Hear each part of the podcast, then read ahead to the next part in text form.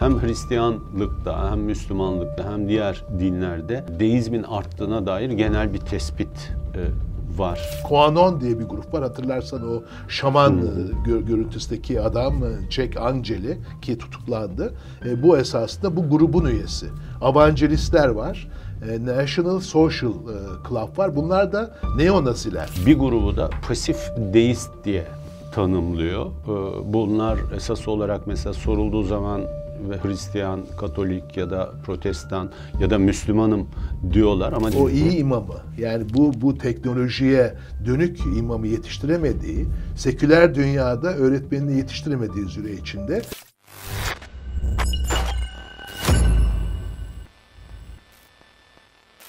Bir süredir deizm adlı bir tartışma var. Deizm temel olarak bir inanç biçimi. Yaradana inanmak ama dinlere inanmamak e, şeklinde açıklanıyor. İnsanlar, bu deistler dü- dünyayı Tanrı'nın yarattığı ve bir yaradanın olduğu ve o yaradanın insanları akıllarıyla baş başa bıraktığı şeklinde bir inanç çerçevesine sahipler. Hem Hristiyanlıkta hem Müslümanlıkta hem diğer dinlerde deizmin arttığına dair genel bir tespit e, var. Giderek insanların dinle ilişkisinin zayıfladığına dair. Bu Amerika'da %23'ler gibi ölçülüyor. Batı Avrupa'da %27'ler gibi çok büyük rakamlar ölçülüyor. Hem kilisede hem e, Müslümanlıkta. Fuat ne dersin? Deizm artıyor mu? Deizm tartışması artıyor. Ee, Bu net Ee, çünkü dinin son 20 yıldır da ama çok daha geriye giden bir şekilde bir taraftan istismarı çok önemli bir sorun olarak ortaya çıkıyor. İkincisi de esasında dinle bizim yaşamımız arasındaki ilişki de bunu Tanrı temelinde, Yaradan temelinde nasıl kuracağımızla ilgili de önemli bir tartışma var. Bu çok çekici bir tartışma. Yapılması zor bir tartışma fakat çok da ilgi çeken, çekici olan bir tartışma. O yüzden de yani deizm artıyor derken şunları da söyleyeyim. Mesela ateizm tartışması da var. Burada da tabii Tanrı'ya inanmamak. Tanrı yoktur demek. Ateistlerin de küçük çapta olsa da belli bir tabanı var. Var. yüzde bir falan gibi ölçülüyor. Ama tabii tabanı var, derneği var. Agnotizm var. Ee, esasında Tanrı'ya inanmama değil de şüpheyle bakmak. Acaba var mı yok mu diye. O da mesela dernekleri var. Ee, bir tabanı var. Son dönemlerde hatırlarsan antropoloji de yaptık burada. Antropojen yaptık özür dilerim. Antropojende yani bu iklim, doğa, tabiatla ilgili pandeizm var. Pandeizm esasında yaradana inanıyor ama bunu doğa olarak görüyor. Bir de tabii e, materyalizm denen e, mesela Dan Brown romanlarında vardır CERN'le ilgili. E, yani burada da bir maddenin esasında belirleyici oldu. Yani deizm, ateizm, agnotizm, panteizm, materyalizm gibi hep böyle tam senin söylediğin gibi deizm tartışmasını yani bir tanrı vardır ama bu dinlerle ilgili, materyal yaşamla ilgili bunun bir bağlantısı yoktur düşüncesinin güçlü kırmasına giren diğer akımlar da var. O yüzden ben birinci yol olarak deizm niye artıyordu anlamada bunun e, sadece deizm değil hem e, bizim kendimizle, yönetimle ve yaradanla ilişkimizde e, sorular sorulabilecek çok değişik bir e, süreci alan, de insanın yüzyıllar boyu merak ettiği bir alan aslında.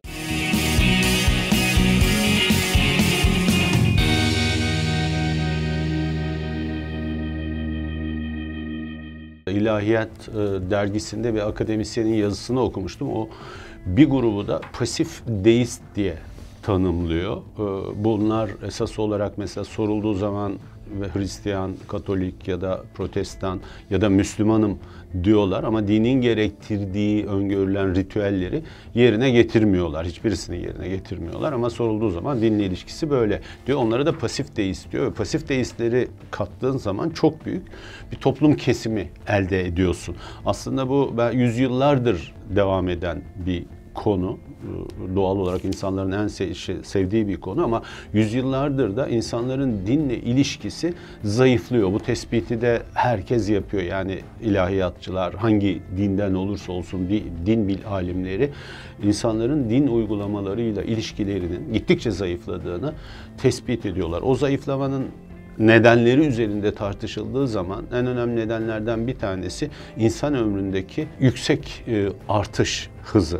Yani şöyle söyleyeyim işte milattan sonra 600'lü yıllarda insan ömrünün ortalama 30 yıl olduğu filan tahmin ediliyor. Şu anda insan ömrü 80. Yani öbür dünyaya yakın bir anda e, düşünürsek öbür dünyaya yakın olduğun sürece öbür dünya inancı, öbür dünyaya kendini hazırlama duygusu daha yüksek oluyor. Zaten şimdi de baksan insan ileri yaşlarda dinle ilişkisi daha güçlenmeye başlıyor. Ve herkesin şikayeti gençler camilere gelmiyor. Gençler işte Hristiyan dünyasında kiliselere kimse gitmiyor. Boş kiliseler diye itiraz ediyorlar. Çünkü e, yaş e, uzadıkça insanın öbür dünya hazırlığı bu da din demek zaten. Yani bir dönem azalıyor. 30 iken e, şimdi 80'lere kadar gelen evet. bir e, ömür var. Dolayısıyla insan ömrünün bu yüzyıllar içerisindeki uzayışı insanın dinle ilişkisinin zayıflamasına yol açıyor. Evet.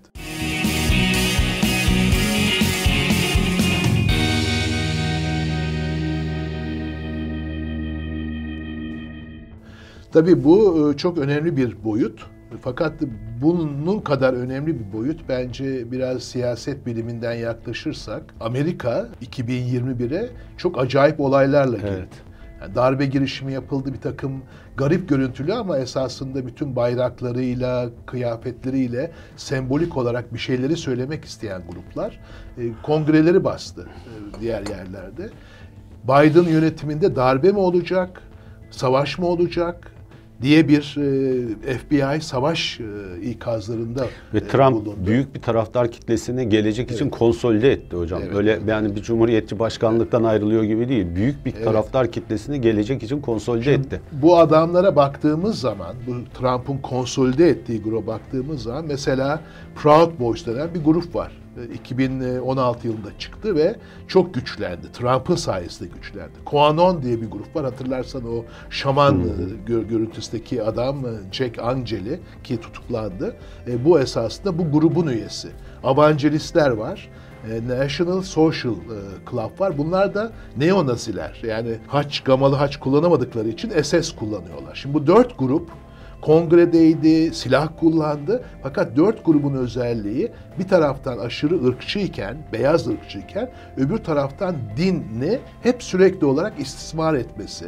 Esasında istismar etmesi değil, öne koymaları fakat kullanım olarak istismar etmeleri. Ve kendi anladıkları evet. din. Şimdi o yüzden de mesela e, Trump'ın gidişi, Trumpizmin devam edişi, Amerika örneğine baktığımız zaman deizmin niye yükseldiğini görebiliyoruz. Çünkü e, hakikaten ömür uzuyor ama öbür taraftan da din böyle gruplar tarafından çok istismar ediliyor. E, son e, ülkemizde yaşadıklarımıza, komşumuz Suriye'de, Irak'ta yaşayanlara bakın.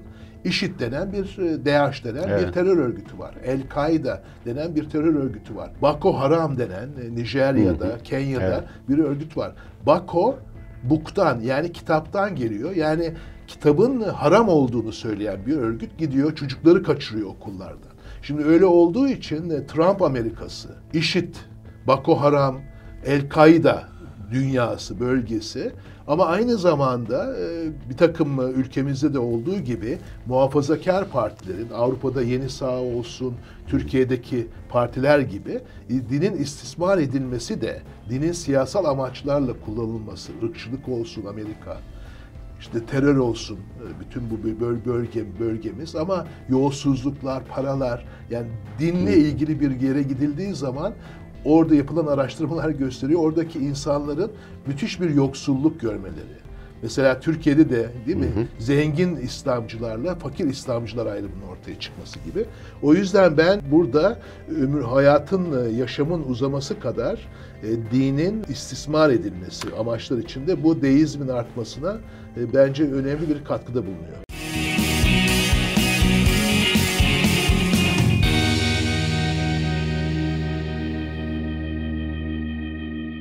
Evet, güncel politik yansımaları açısından da çok iyi bir açıklama oldu. Ben gene biraz daha hani tarihsel boyutuna deizmin insan din ilişkisinin zayıflaması ile ilgili tarihsel boyuta e, dönersem bir tarafı da bilim ve teknolojideki yine yüzyıllar boyu olacak. Son herhalde o 50 yılda falan iyice hızlanmış e, gelişmeler olduğunu düşünüyorum. En, en somut göstergesi e, çok önceleri mesela e, İsa'dan önceki zamanlardaki bütün inanışlarda birçok doğa olayı Tanrı'nın gösterdiği bir öfke olarak kabul edilir idi. Sonradan ise bu bir bilim geliştikçe bu doğa olaylarının çok büyük bir bölümü bölümü fiziksel olarak açık bilimsel olarak açıklanır oldu. Yani gök niye gürlüyor sorusunun cevabı artık bilimsel olarak belli. Ya da deprem niye yapılıyor oluyor sorusunun cevabı belli. Deprem şu fay kırıkları şöyle hareket ediyor, böyle hareket ediyor diye açıklamaları var. Dolayısıyla işte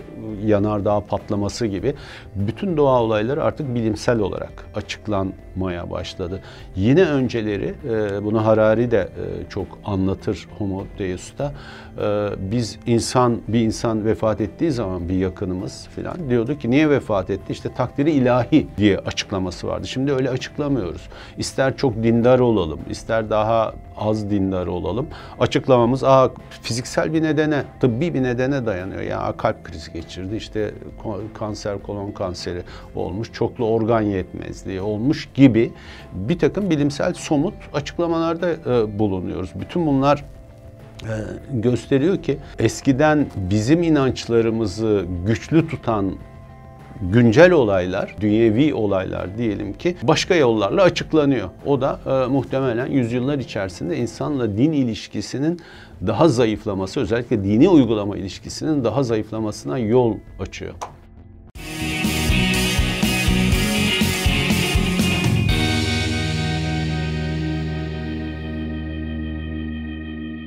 Yani burada esasında iki şey söylemek isterim.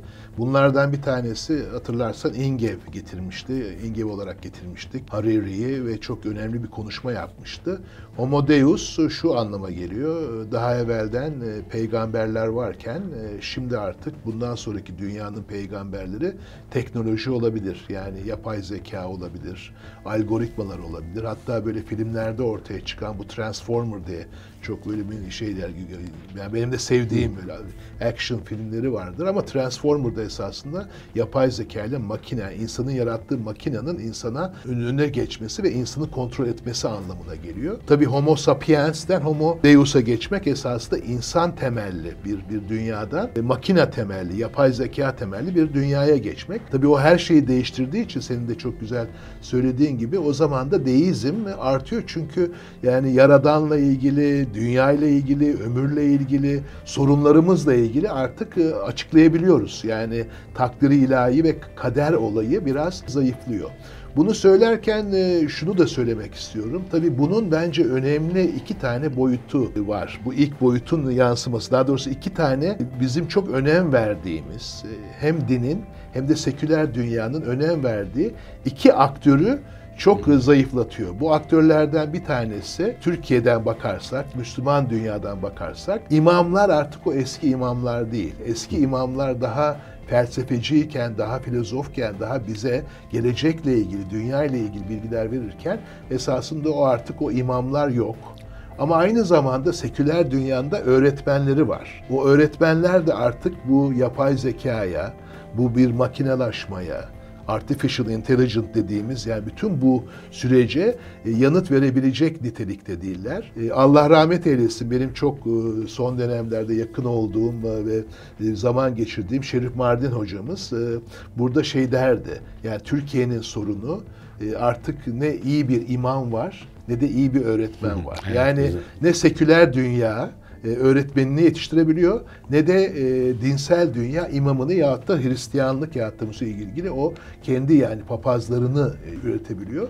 O zaman da insanlar esasında dinle ilişkilerinde büyük bir boşlukta kalıyorlar. O ona imam öğretmen ikilemi diyordu. Yani artık din o iyi imamı yani bu bu teknolojiye dönük imamı yetiştiremediği seküler dünyada öğretmenini yetiştiremediği süre içinde e, bu deizm tartışması tabii ki diğer boyutlarıyla e, devam edecektir.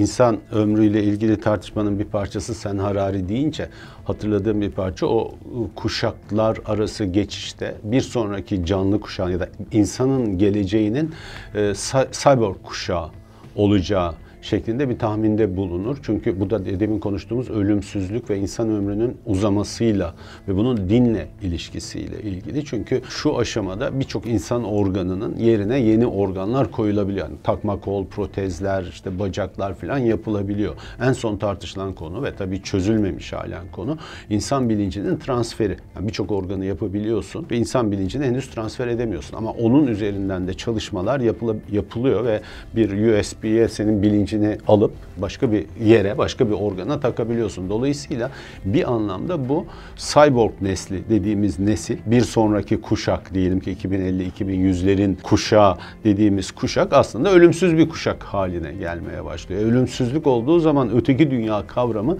çok tartışılır oluyor. Demin konuştuğumuz hani Harari'nin gelecekle ilgili yaptığı e, tartışmalardan biri. Ben gene ta, geçmişe döndüğümde yani işin tarihsellik, deizm ve insan dil ilişkisinin zayıflamasıyla ilgili konuya döndüğümde demin senin söylediğinle paralel sonuç doğuracak bir noktanın altını çizmek istiyorum. Benim gözlemim, şimdi bir dinlerin indiği, Kur'an-ı Kerim'in ya da işte diğer kabul edilmiş hak dinlerinin yayıldığı dönemin ortamları var. O oradaki ülke, toplum koşulları var. İşte teknolojinin koşulları var. Diyelim ki milattan sonra 600 yılında giyim teknolojisinde, biçki dikiş teknolojisinde, kumaş kesmede, kumaş dikmede belli bir teknoloji var.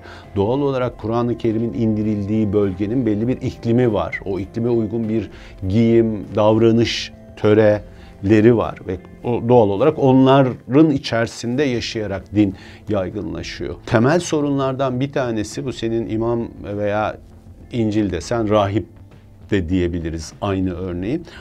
O dönemin kültürel özellikleriyle o dönem toplumunun kültürel özellikleri dinin temel değerlerinin birbirine karıştırılarak bazı gruplar tarafından o dönemin kültürel özelliklerinin din olarak tanıtılması ve takdim edilmesi önemli bir mesele haline geliyor. Bu da gerçekçi olmaktan çıkıyor. İşte erkeklerin giyimi yani milattan sonra 600 yılında diyelim ki Medine'deki erkek giyimini bugün tekrar etmeye ve bunu bir dini gösterge olarak sunmaya başladığın zaman günlük hayatta bağlantısını koparıyorsun dinin. O zaman da insanlar bununla bununla mesafe almaya başlıyorlar. Zaten hani birçok din üzerine çalışan ilahiyatçının da deizm niye artıyor sorusuna verdiği cevap bu Diyanet dergisinde falan da zaman zaman yansıyor. Dini toplum üzerinde temsil edenler iyi bir rol modeli göstermiyorlar. Yani gençlere bir rol modeli falan söylemiyorlar. İki, tarikat ve cemaat gibi gruplar bazen rol modeli olarak toplumu dini temsil eden yerler olarak çıkıyor. Onlar da bir rol modeli çekiciliğine sahip olmuyorlar. Dolayısıyla biz bir anda dinin de temel değerleriyle işte mesela ahlak gibi temel değerleriyle milattan sonra veya milat dönemindeki belli kültürler arasını din kabul etmek gibi bir karmaşayla karşı karşıya bırakabiliyoruz toplumu ve o bırakma da insanları evet. dinden e, uzaklaştırıyor.